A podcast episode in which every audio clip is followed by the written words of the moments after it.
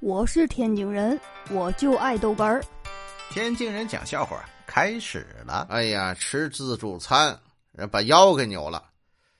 哎呀，我这刚一出电梯，还又把腰给扭了。呵，哎呀，我是一边扶着墙啊，一边走。我刚到办公室门口，我们这缺德大哥出来了。哎哎，怎怎么吃个自助餐撑的都得扶墙走了？哎，你就就躲开我去。死不死？哎呦我的妈！这不中午聊天嘛，两个姐姐说：“哎，我们那个同学啊，现在可厉害了，在旁边那个公司当经理，年薪六十多万呢。”另一个姐姐不屑的说：“切，你那叫什么呀？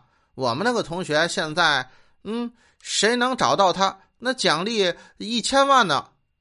啊，哪哪里给奖励啊？”公安局啊，啊，公安局啊！哎呦我的妈！我是天津人，我就爱逗哏儿，欢迎继续收听。